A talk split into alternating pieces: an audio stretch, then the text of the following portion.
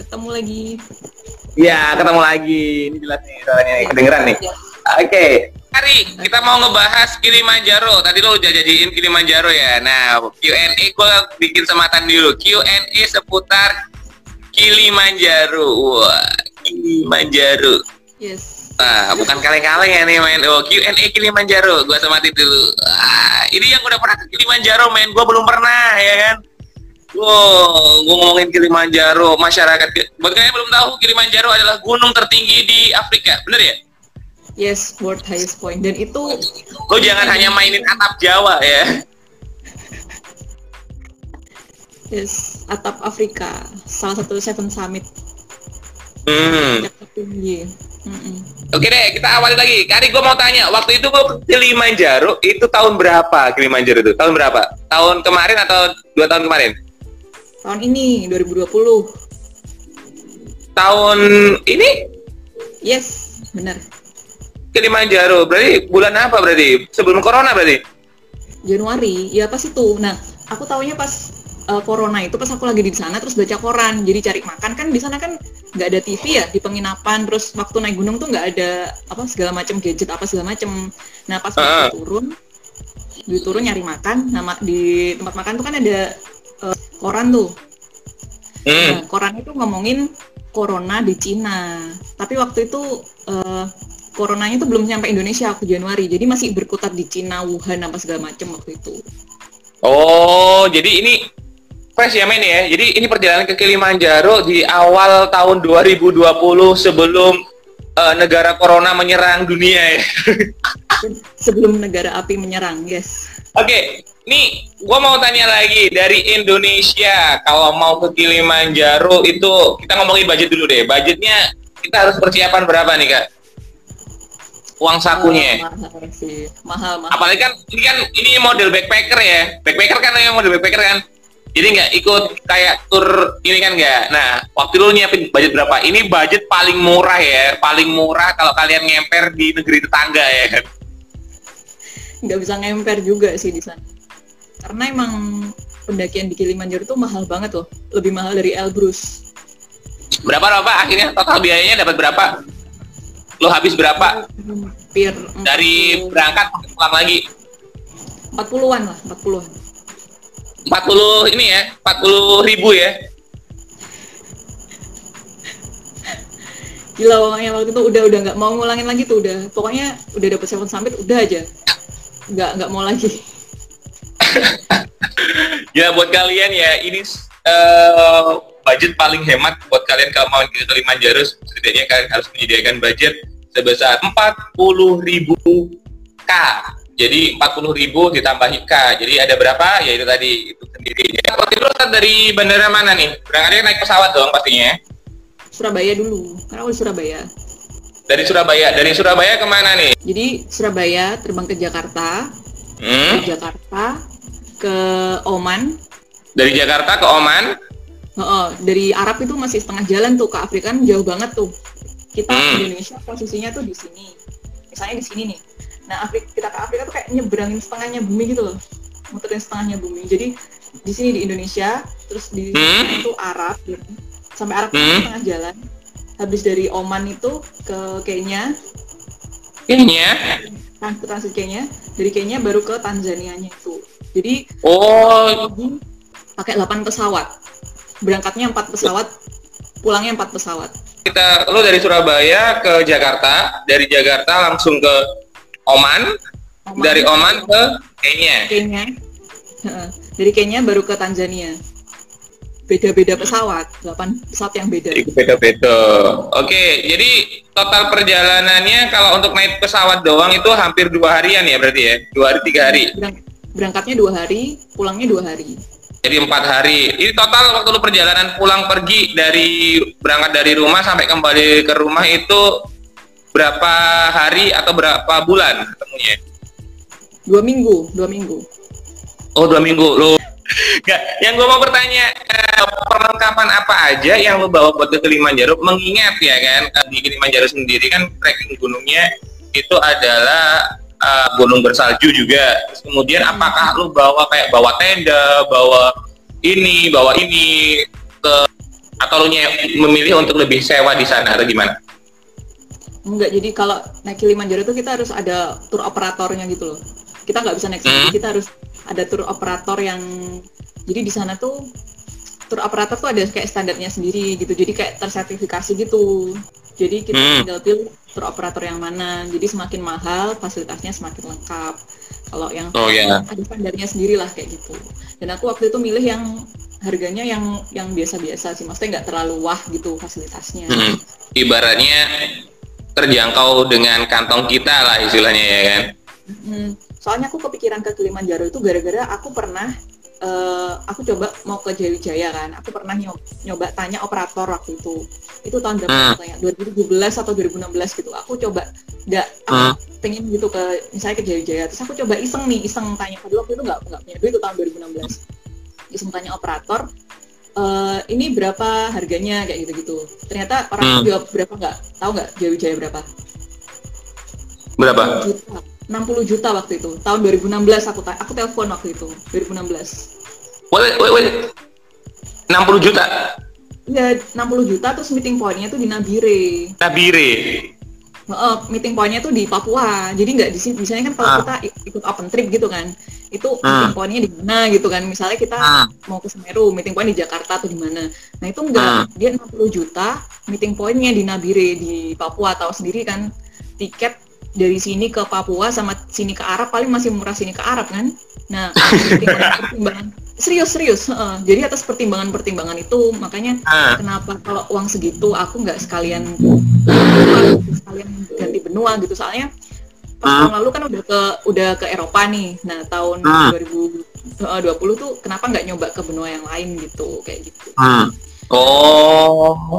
Mm-mm, jadi pertimbangannya kenapa aku spend segitu? Karena aku udah bandingin tuh kalau di Jawijaya tuh berapa? 60 terus itu meeting pointnya di Nabire. Berarti aku bakalan habis kayak berbanyak-banyak banget lah. Nah segitu worth it nggak kalau cuma di Indonesia? Aku- mendingan aku habisin segitu eh, keluar benua sekalian yang Seven Summit sekalian gitu yang lebih tinggi. Kan Jawijaya itu sekitar empat ribuan kalau Kilimanjaro tuh lima ribu lah. Jadi menurutku ya worth it lah segitu gitu kan Hmm. pengalamannya jauh lah jauh terus harganya Hmm. juga lebih murah loh dari Kilimanjaro kalau di eh kalau sama Jawijaya lebih murah jauh lebih murah sih Hmm. dengan pengalaman yang beda loh ya dengan pengalaman yang segitu dan fasilitas yang segitu menurut Hmm. worth it. Mm-mm. jadi Menurut lu worth it banget aku- ya? Mm-mm, kenapa aku berani spend segitu karena aku udah bandingin sama, sama Jawijaya dan aku ngerasa nggak nggak rugi Segitu. Oh, ini loh. Jadi teman-teman ya, ini sama kalau ini versi gedenya ya, tapi kalau versi gedenya sama. Ketika kalian untuk ini macam kayak open trip gunung-gunung luar negeri itu biasanya ada organizernya sendiri ya kan. Jadi kayak nah, kayak gitu. Tapi kalau Kak ini kemarin ngabisin itu sekitar ngebandingin soalnya kalau kalau dari Papua kemarin dapat 60 ya, 60 ya. 60 itu Tanya-tanya. termasuk tiket pesawat PP belum termasuk tiket pesawat Hmm, tuh. Jadi udah ada istilahnya. Nah, ini ada nggak ya kayak, kayak penipuan gitu? Pernah ada nggak ya kayak gitu? pernah sih terutama Oh, ada. Nah, heeh. Kenapa aku waktu itu milih op- operatornya tuh udah kayak filter dua kali penyaringan tropikal gitu loh kayak Oh.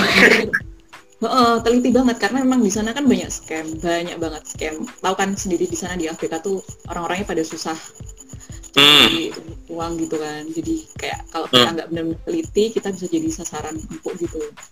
Nah pada waktu itu kebetulan ada temanku yang ke sana juga ke Kilimanjaro juga di tanggal yang hampir sama, tapi kita beda rute. Kalau kamu tahu eh, di Instagramku yang bawah-bawah itu, Hmm? aku yang bulu. Nah itu, eh bentar ada temanku nyapa. Ari gimana kabarnya? Oh ya, ada banget.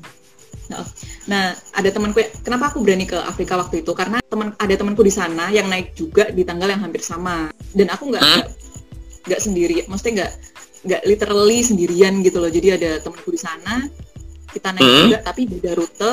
di- dia di sana di tanggal yang hampir sama gitu. Nah, kita itu milih eh, tour operator yang benar-benar trusted, yang kita udah googling, kita riset benar-benar, terus kita Hmm. cari reviewnya yang paling bagus gitu. Dan Hmm. emang mereka benar-benar terpercaya kok kan eh, sebelum berangkat tuh kita harus udah ngelunasin, kita udah harus DP, kita harus udah ngelunasin bener-bener. Jadi sampai di sana tuh kita nggak bawa uang sama sekali, paling cuma Hmm. aja gitu. Jadi gitu ya. Jadi buat kalian kalau mau ikut open trip atau apa-apa pastikan adalah yang kalian ikutin itu udah trusted banget dan difilter ya disaring dua kali penyaringan kayak minyak tropikal ya kan. Caranya kayak gitu. Jadi sama aja. Tapi kalau menurut gua ya sama buat kalian yang ada minat buat ke Kilimanjaro juga kalian bisa langsung aja DM sama Kak Ari juga bisa tanya-tanya. Ah, waktu itu ikut apa aja sih? Uh, persiapannya apa aja sih? Kalau dia waktunya luang pasti dijawab. Atau kalian langsung samperin aja di Surabaya mulai dari di Surabaya ya kan ajak ngopi darat ya kan? Ngopi darat ngopi di darat jangan di laut ya. Basah antar ya kan? Jadi bisa tanya-tanya seputar pendakian ke Kilimanjaro gak hanya Kilimanjaro banyak lagi waktu ke keliling berapa? Gua aja belum pernah keliling luar negeri ya rasanya ya. Aduh. Sekali ke Kilimanjaro kayak ke mana? Itu bener-bener kita Tapi, gua mau tanya waktu itu waktu lo ke Kilimanjaro itu cuma sendirian? Dari Indonesia memang backpackeran sendirian atau ada teman dari Indonesia juga sendiri nggak ada sendirian cuy. Soalnya teman-temanku yang dulu-dulu naik-naik itu sekarang dia udah serius? dia sendirian dari Jakarta? Serius serius aku sendirian. Jadi suka sendirian gitu naik pun sendirian. Terus sendirian lucu-lucuan gitu deh. oh my god.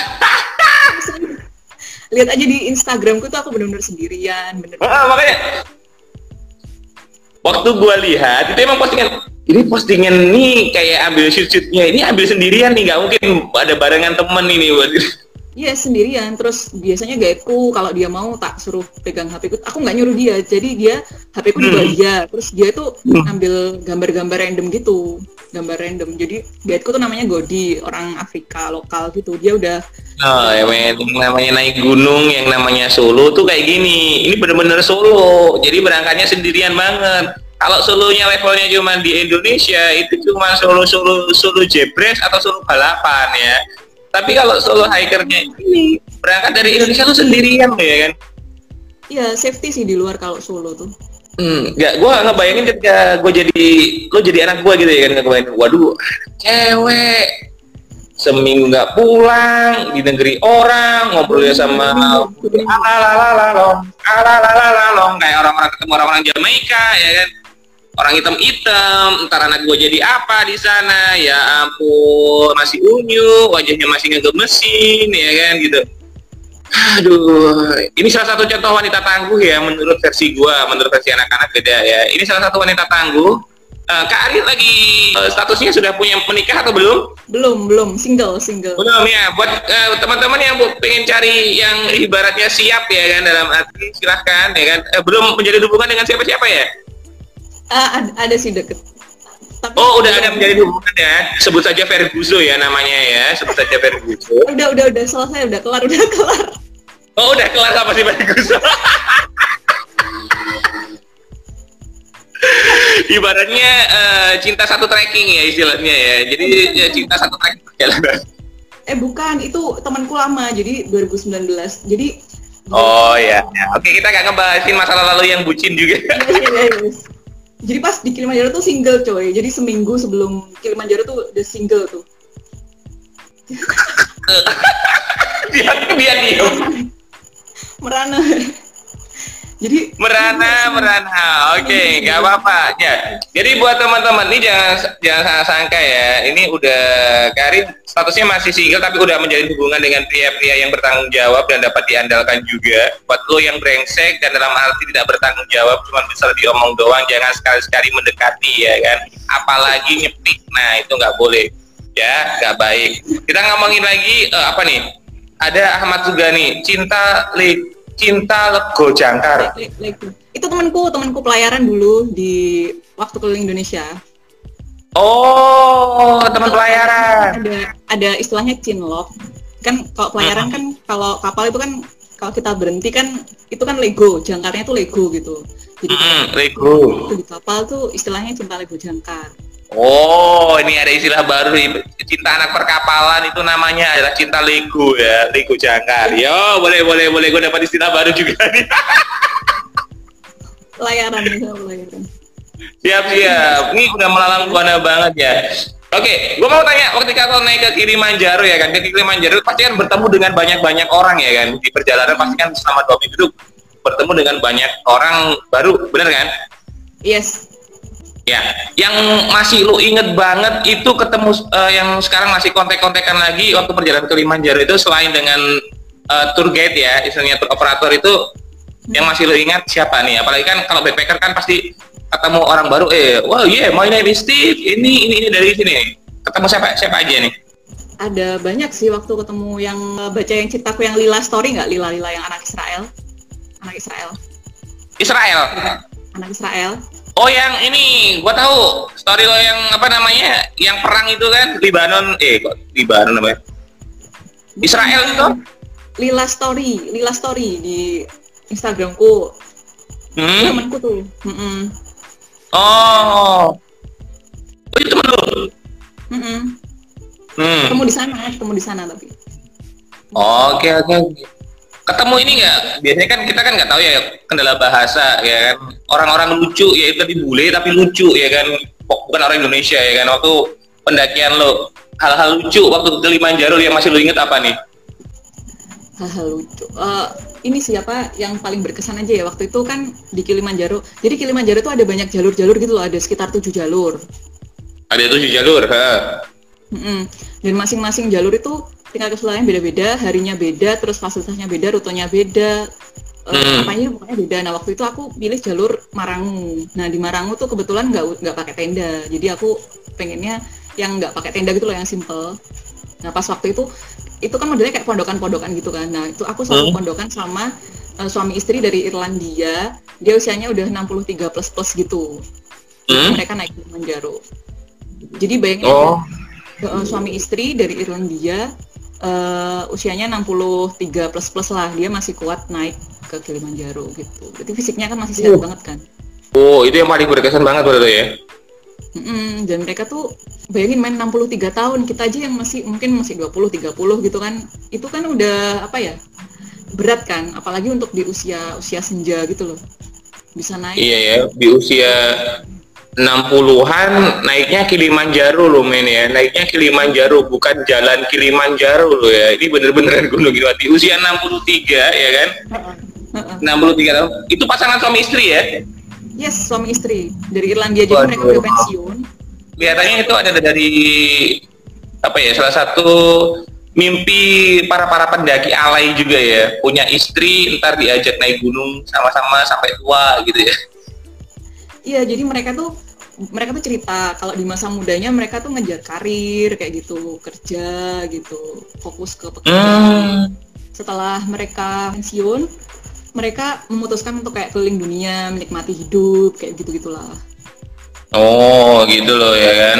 Jadi fasenya adalah kerja, kerja, kerja, kerja, pensiun, keliling dunia. Itu fasenya mereka ya kan kalau anak-anak Indonesia kan enggak ya kan, main main main main main main main, kerja bentar, main main main main main, pensiun ya pemulung jadinya. Beda ya masa tuanya uh, masa tuanya plus 62 sama masa tuanya plus di bukan 62 tuh kalau tua itu keliling dunia, kalau kita makin tua itu harus ke ladang kayaknya. ya gitulah. Ya tapi satu lagi. Terus ada ini nggak? Ya untuk makanan nih. Kan beda dong lidah orang Indonesia dengan lidah yang di sana ya kan? Makanan apa aja yang lu makan ketika uh, trekking di Kilimanjaro tuh?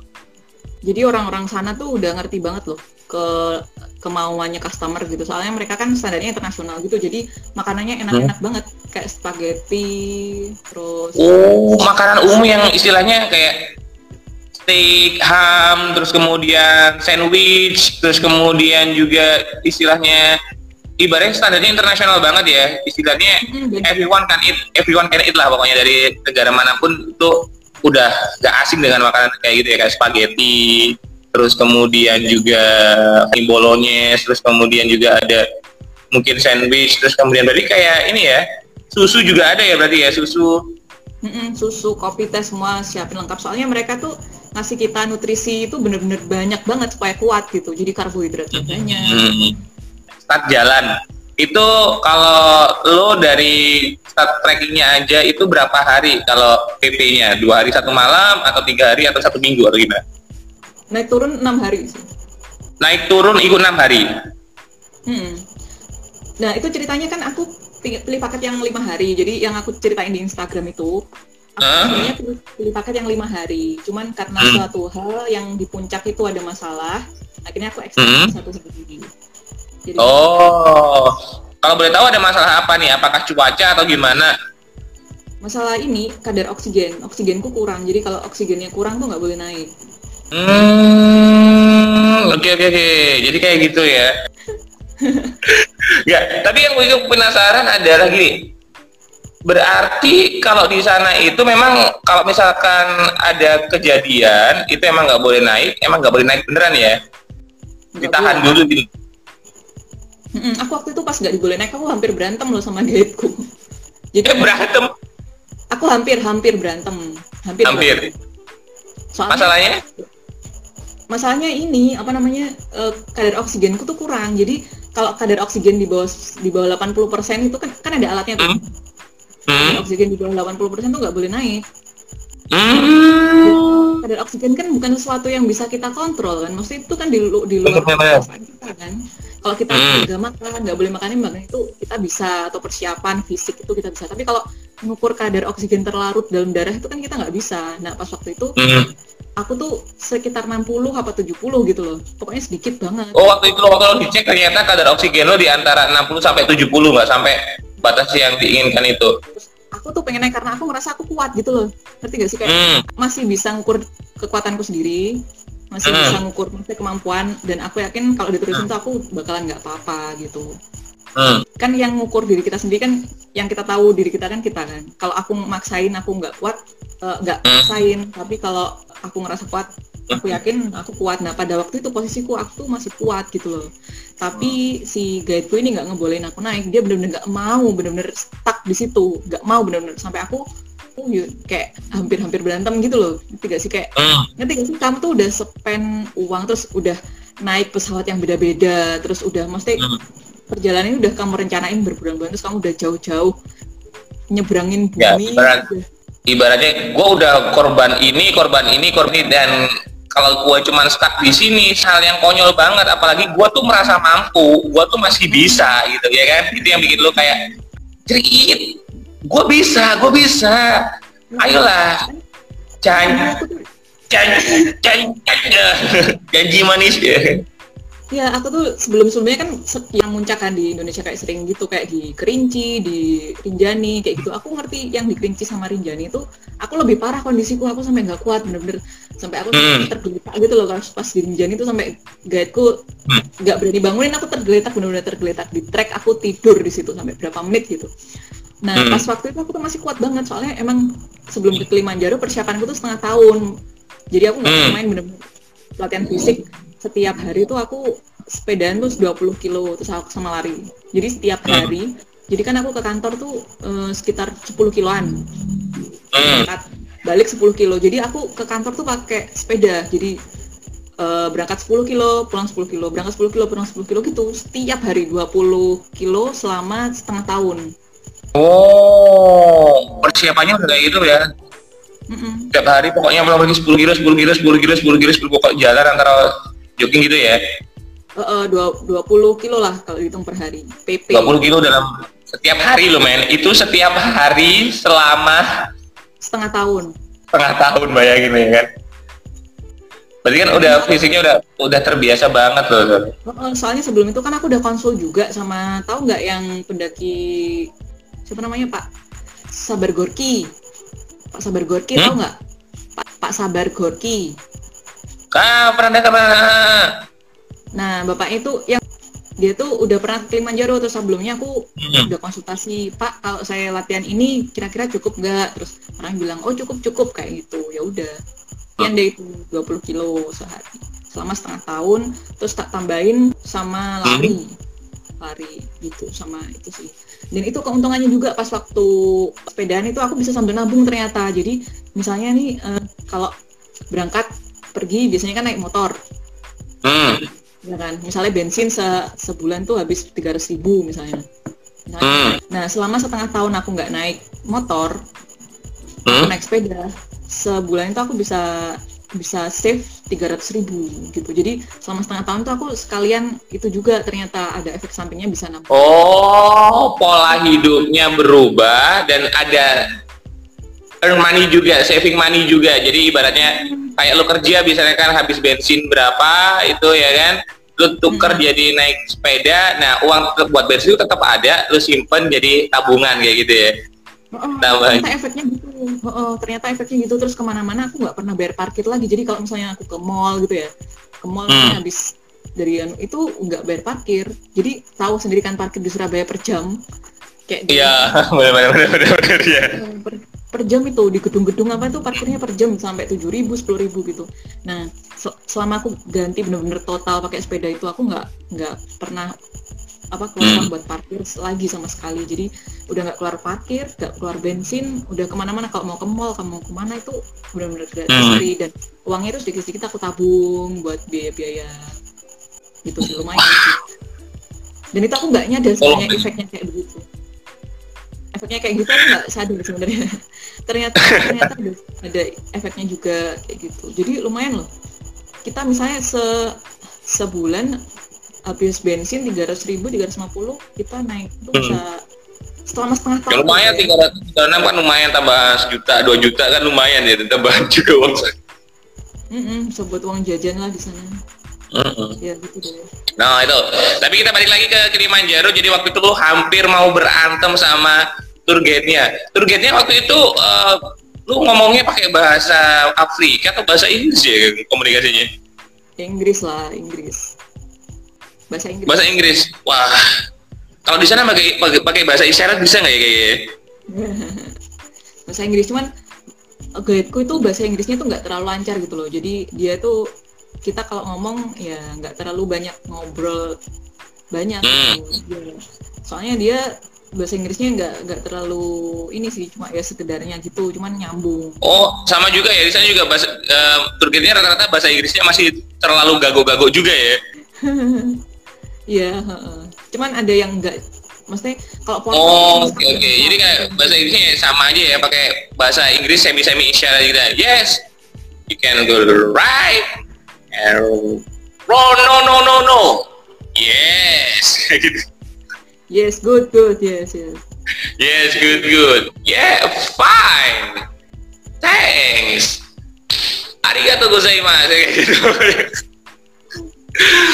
Jadi teman-teman buat kalian belajar bahasa itu juga penting buat kalian yang punya cita-cita buat main ke luar negeri setidaknya ya bahasa pemersatu dalam arti ini bahasa internasional yang diakuin adalah bahasa Inggris itu penting banget juga ya belajar dikit-dikit biar kalian nggak terlalu nyasar ntar kalau main ke negeri orang juga oh ya rencananya lima hari ternyata kalau di sana tuh molor sampai enam hari ya kan nah molor sampai enam hari uh, ini yang jadi penasaran adalah gue mau tanya untuk perlengkapan ketika kita naik di gunung yang istilahnya medannya adalah bersalju. Nah, itu kita harus pakai sepatu gimana nih? Ada sepatunya terus kemudian untuk jaket uh, kita pakai yang dipakai dulu biar nyaman deh. Jaketnya tuh kayak gimana nih? Apakah sama dengan yang kita pakai waktu di Indonesia gitu? Kalau sepatu sama, yang penting tebel dan pokoknya sepatu trek lah, khusus sepatu trekking. Hmm Mm-mm, karena saljunya tuh di sana nggak kayak salju di Elbrus sih. Kalau di Elbrus kan benar-benar tebel banget kan. Kalau di sana tuh masih bisa. Ini kalau di Elbrus kan kita harus pakai sepatu yang ada pakunya itu ngerti nggak sih? Oh iya, sepatu khusus ya. Soalnya kan dia oh, emang saljunya di Elbrus itu lebih tebel. Apa ya kalau lebih lebih tebel, lebih tebel ya. Kalau di Kilimanjaro tuh masih ya ya tipis-tipis lah gitu jadi masih hmm. bisa pakai sepatu trekking biasa nah kalau yang masalah jaket tuh benar-benar beda banget karena di sana suhunya itu bisa sampai minus 21 minus 21 loh nggak kaleng-kaleng hmm. kalau untuk baju baju sampai rangkap berapa nih apakah sampai rangkap kalau anak-anak alay kan sampai rangkap 7 biasanya Dia sih waktu itu, ntar aku aku anu ya. Pertama aku pakai itu base layer. Layer ya, biasanya lapisan pertamanya.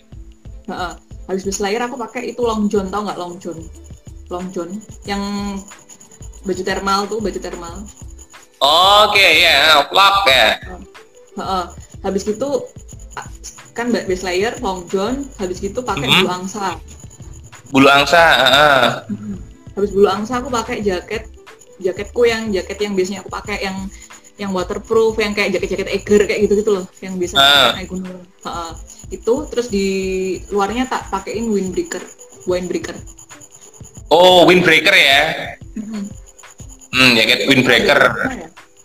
lima belas layer long john uh, Ah. Blue angsa, jaket waterproof sama windbreaker waterproof, yang kedua windbreaker juga. Wow, nih ada lima layer ya kan? Ada lima layer buat mendaki. Ya tadi yang pertama dari base layer, terus kemudian lapisan selanjutnya itu john. kemudian yang ketiga itu bulu angsa, bulu angsa, terus kemudian yang keempat itu windproof, eh, waterproof ya, yang waterproof yang kalian pakai biasanya dan yang terakhir adalah yang windbreaker. Loh, ada lima lapis. Lima lapis ini ya, bukan kayak kalian nih ya. Baju buat foto di pos, baju buat foto di eh, base camp, baju buat foto di lokasi, baju buat foto di puncak, sama jaket. Itu bukan lapisan naik gunung ya, itu ya, beda. kalau kita udah di sana tuh kita udah nggak mikir mau selfie mau apa kita tuh bawa nyawa tuh udah udah alhamdulillah gitu loh. Ngerti gak sih? Eh, kita tuh udah nggak Gak kepikiran pikiran teman-teman gitu ya emang ya. nggak kita nggak kepikiran lagi sama hal-hal duniawi beneran deh. Kita nggak tentang apa Yang penting gua nyampe puncak dan selamat. Makanya emang rata-rata kalau pendaki itu rata-rata eh, foto yang paling apa istilahnya itu yang dicari cuma foto di puncak aja, cuman ceritanya pasti banyak banget kayak gini ya kan. Jadi nggak kepikiran emang nggak kepikiran bodoh amat lah nggak kepikiran. Mm-mm. kita masih hidup aja udah alhamdulillah di sana kita Hmm. masih hidup aja udah masih bernapas masih selamat ya udah udah alhamdulillah gitu. Masih hidup aja sudah eh, sudah bersyukur banget ya alhamdulillah banget. Bo oh ya kan? Keselamatan itu yang utama. Buat apa kalian itu selfie selfie tapi ternyata akhirnya buat kalian cuma tinggal nama di gunung ya percuma aja. Jadi nggak usah banyakin selfie poin-poinnya aja. Yang penting yang intinya adalah pokoknya tetap utamakan keselamatan kayak gitu. No Oke, ya ada lagi dari Kilimanjaro. Eh, gua tanya, kita cek lagi ada pertanyaan nggak dari teman-teman ini mungkin? kita ini aja kita bikin sesi kedua besok bikin Eh, sesi kedua. Eh Iya. serius, gue mau besok lagi sesi kedua. mau aja soalnya emang nggak bisa jadi satu ini sih banyak ceritanya Apaan? ceritanya banyak banget nggak bisa jadi satu ini bayangin cerita dua minggu dijadiin satu jam ayo gimana Iya nggak bisa sih emang emang. Oh iya, bikin gue bikin part aja ya satu minggu full untuk ngebahas Kilimanjaro doang ya. Jadi kayak eh, di hari pertama kita ngebahas adalah dari transport yaitu perjalanannya dari sini sini sini sini alur-alurnya terus ketiga itu proses perjalanan dari awal sampai akhir dari poin satu ke poin ini wih iya lama banget nih harus, harus diobrolin nih enaknya ya kayak kita ngebahas Indonesia yang ke sana tuh Hmm? sedikit orang Indonesia yang ke Kilimanjaro tuh sedikit orang? Sedikit orang Indonesia. Oh, yang ini ya, ya dikit banget lah satu satu soalnya banding. apa namanya? Mm-mm, pas waktu aku kan aku tinggal di Surabaya kan tahu sendiri kalau di Surabaya itu kan fasilitas lebih lengkap daripada di da- kota lainnya. Hmm, Nah, iya benar-benar juga sih. sebelum di Kilimanjaro itu kan begitu mau masuk Tanzania itu kita harus suntik vaksin vaksin gitu biar nggak kena penyakit Afrika. Apaan? Vaksin apaan? Vaksin yellow fever namanya yellow fever Gar? supaya nggak kena penyakit di sana nah waktu itu kan eh, di Surabaya itu kan kita ngomongin Jakarta Surabaya kan harusnya fasilitas lengkap kan semua Hmm. ada gitu. Hmm. pas waktu aku kan suntik yellow fever kan nggak bisa harus ada pos-posnya kan kayak di Juanda atau di pelabuhan Perak gitu Hmm. harus yang resmi dan nah pas aku Hmm. ke pelabuhan itu itu stoknya habis vaksinnya Habis? Mm-mm. Terus waktu aku ke Juanda Juanda itu ju- juga bilang habis terus bapaknya bilang udah enam bulan ini mbak yellow fevernya nggak ada What? Mm-mm. terus habis itu kenapa emang dia nggak nyetok karena apa karena nggak ada yang ke Afrika atau nggak kalau misalnya meningitis kan orang kan demandnya ada terus karena umroh kalau meningitis kan Hmm. meningitis. Itu kan ada terus yang di Juanda tuh jadi di Juanda tuh adanya cuma mening- meningitis karena orang banyak yang nyari itu karena umroh. Nah kalau Hmm. ini orang nggak ada yang nyari. Karena apa? Karena nggak ada yang ke Afrika. Jadi selama setengah tahun itu stoknya habis. Oh iya, namanya jarang banget orang Indonesia yang bakal main ke Afrika juga ya. Hmm, nggak ada. Nah waktu itu aku udah bingung nih gimana? Gimana nih? Soalnya nggak mungkin juga aku vaksin di Oman. Soalnya kalau di Oman tuh ada juga vaksin tapi vaksinnya tuh baru aktif setelah tiga hari tau gak sih masih suntik itu tiga hari Hmm. baru aktif vaksinnya Oke, oke, oke, oke, oke, paham, aku paham, paham. Jadi prosesnya kayak gitu ya. vaksinnya tuh kayak itu loh kayak ada kartunya kayak paspor gitu jadi vaksinnya tuh standar eh, Hmm. ada bukunya di bukunya standar internasional jadi kayak Oh, meningitis itu ada buku internasionalnya namanya buku kuning nah itu sama deh kayak Hmm. gitu. Jadi dia harus diakui internasional gitu nggak bisa sembarangan. Terus waktu itu aku tanya ke petugasnya loh pak gimana nih pak? Saya mau berangkat ke Afrika solusinya gimana? Hmm. kayak gitu. Hmm. nah terus orangnya eh, ngasih alternatif coba aja di kimia farma waktu itu. Kimia farma. Terus solusinya gimana akhirnya tuh?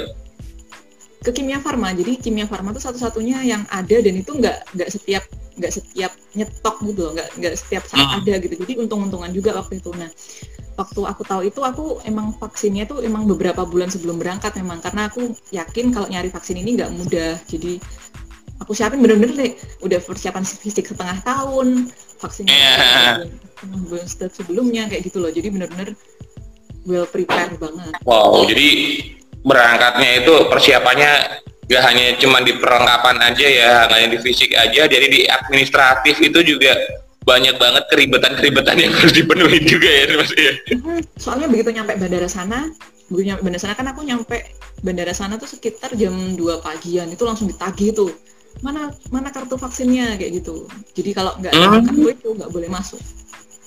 Oh, gitu ya. Ibaratnya persiapan sebelum pendakian itu ternyata banyak banget ya. Jadi itu masih masih gue baru tua nih. Dari fisik, olahraga, terus kemudian vaksin ternyata ada vaksin juga. Gue baru tahu ternyata kalau mau keluar negeri itu harus ada vaksinnya juga divaksin dulu. Vaksinnya langka loh, vaksinnya langka banget gitu, nggak nggak kayak vaksin meningitis yang ada gitu. Jadi vaksinnya langka, Hmm. emang kategori langka gitu. Hmm, jadi bentuk perlindungan negara terhadap eh, daerahnya itu ketika ada orang luar mau masuk ke negara saya, kalian harus divaksin dulu ya, saudara-saudara. Dan kebetulan orang Indonesia yang main ke Afrika itu jarang-jarang dan penyediaannya itu, ya. Heeh, gitu deh. tapi tantangannya keren banget gitu. kalau kita kena penyakit itu udah udah udah nggak nggak banget soalnya emang penyakitnya tuh berbahaya banget tuh yellow fever udah bahaya banget jadi Hmm. kalau sekali kena itu udah bahaya deh pokoknya jadi mendingan divaksin gitu Oh, berarti lumayan bahaya juga ya kalau main di Afrika ya penyakit-penyakit ini ya. Ya tahu nggak ada Ebola Ya Ebola. Bukan ini Ebola ya bukan Ebola. Tenang nih ya, bukan bukan itu ya. Mm-mm, jadi kayak begitu begitulah jadi banyak Oh. banget Kilimanjaro tuh jadi ya itu deh suka dukanya kan karena sendirian kan jadi nyiapin semuanya sendiri mulai travel mulai beli tiket pesawat sendiri terus nyiapin Hmm. vaksin sendiri terus yes sendiri Hmm. makanya kemarin itu kayak perjalanan tuh berjalan kayak life changing banget gitu loh jadi Hmm. eh, bener-bener kayak semua persiap apa kayak manaj- kemampuan manajemen itu kayak diuji juga manajemen waktu manajemen keuangan itu bener-bener diuji banget gitu Waduh. Tuh loh nih ya ternyata aduh perjalanan kalau naik gunung di luar negara kita tercinta itu persyaratannya ribet banget tapi tetap dilakuin loh ya kan. Ini membuktikan bahwa apa yang namanya naik gunung itu udah menjadi kebutuhan dan sama. Naik gunung itu udah kayak ngelamar anak orang gitu ya kan. Persyaratannya seperti itu ya udah penuhin aja.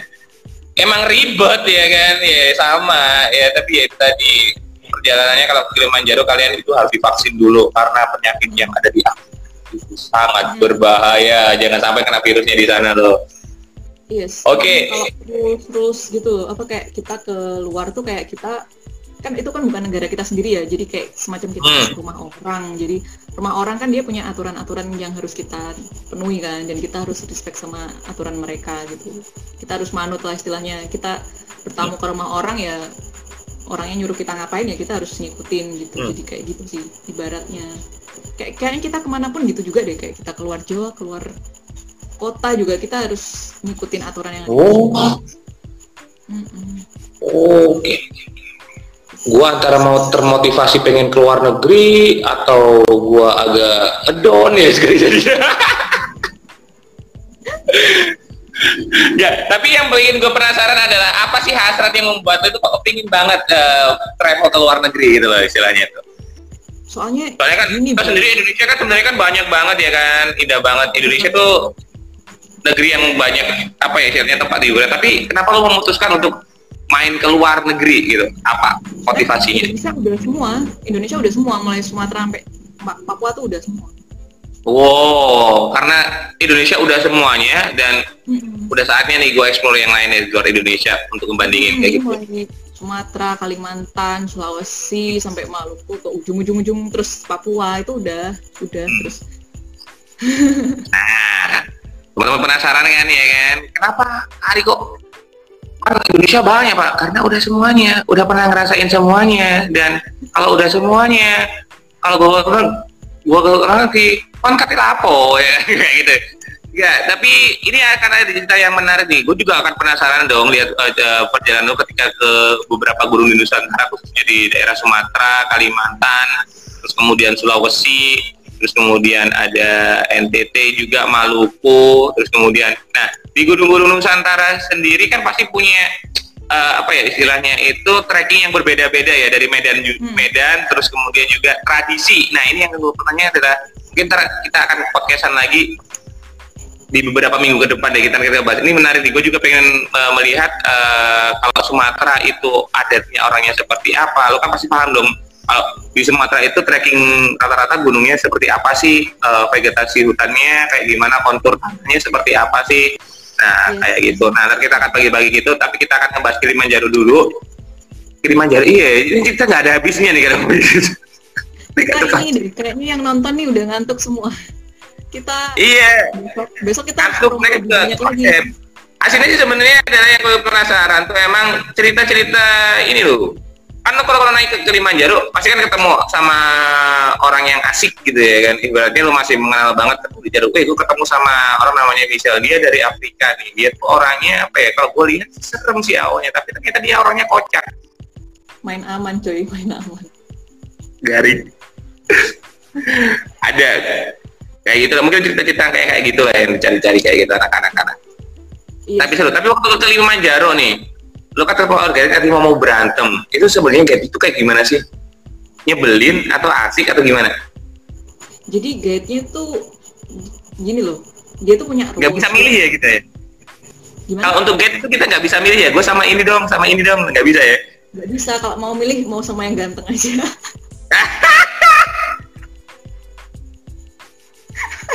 Oh, jadi waktu itu lo kedapatan dapat tour guide yang buluk ya? Ya, ya, ya, ya, ya.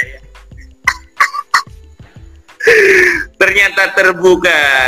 Buat teman-teman yang ingin menjadi profesi ke gunung, ada setidaknya kalian harus eh, utamakan penampilan dulu. Karena apa? Penampilan itu faktor utama untuk eh, mendapatkan kenyamanan gitu ya.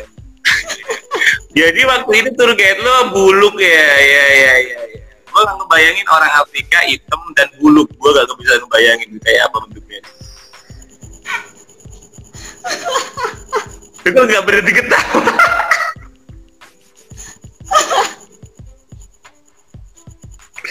Emang mukanya sehancur itu ya?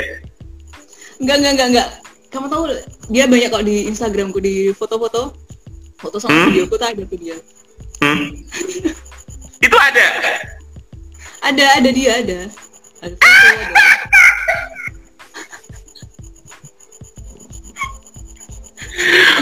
Buat teman-teman ntar kita lihat ya guide tour guide ya.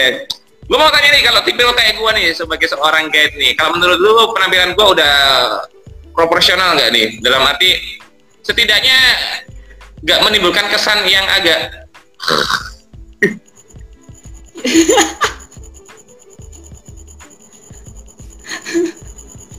Ya lebih pakai skincare lah, pakai skincare.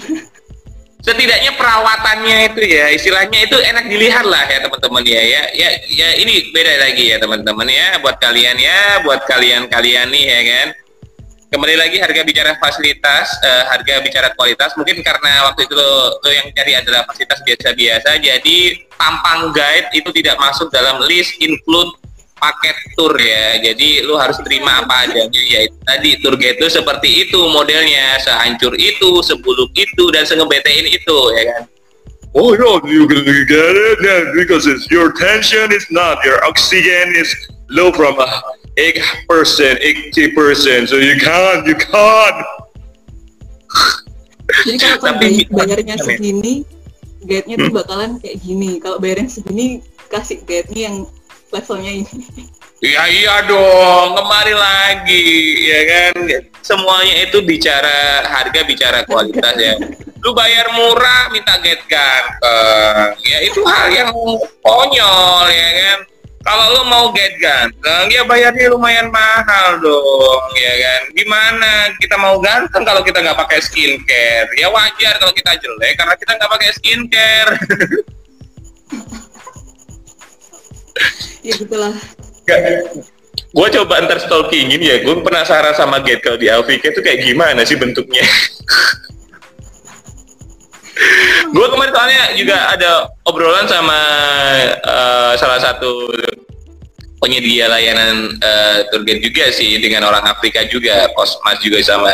Dan gue ajakin video call juga oh ternyata bentuknya orang Afrika itu se gitu ya sehitam itu. Tapi memang ada orang-orang Afrika itu dalam arti ini ya kita memandang sesuatu bukan dari warna kulit atau apa. Itu beda men. Aura walaupun lo hitam ya kan tapi kalau aura lo itu ramah itu masih enak dipandang Yes. dan bersih itu masih ada dipandang tapi kalau aura lo itu emang buluk ya kan itu lu mau skincarean pakai skincare dari Korea atau Hong Kong nggak ngefek ya kan?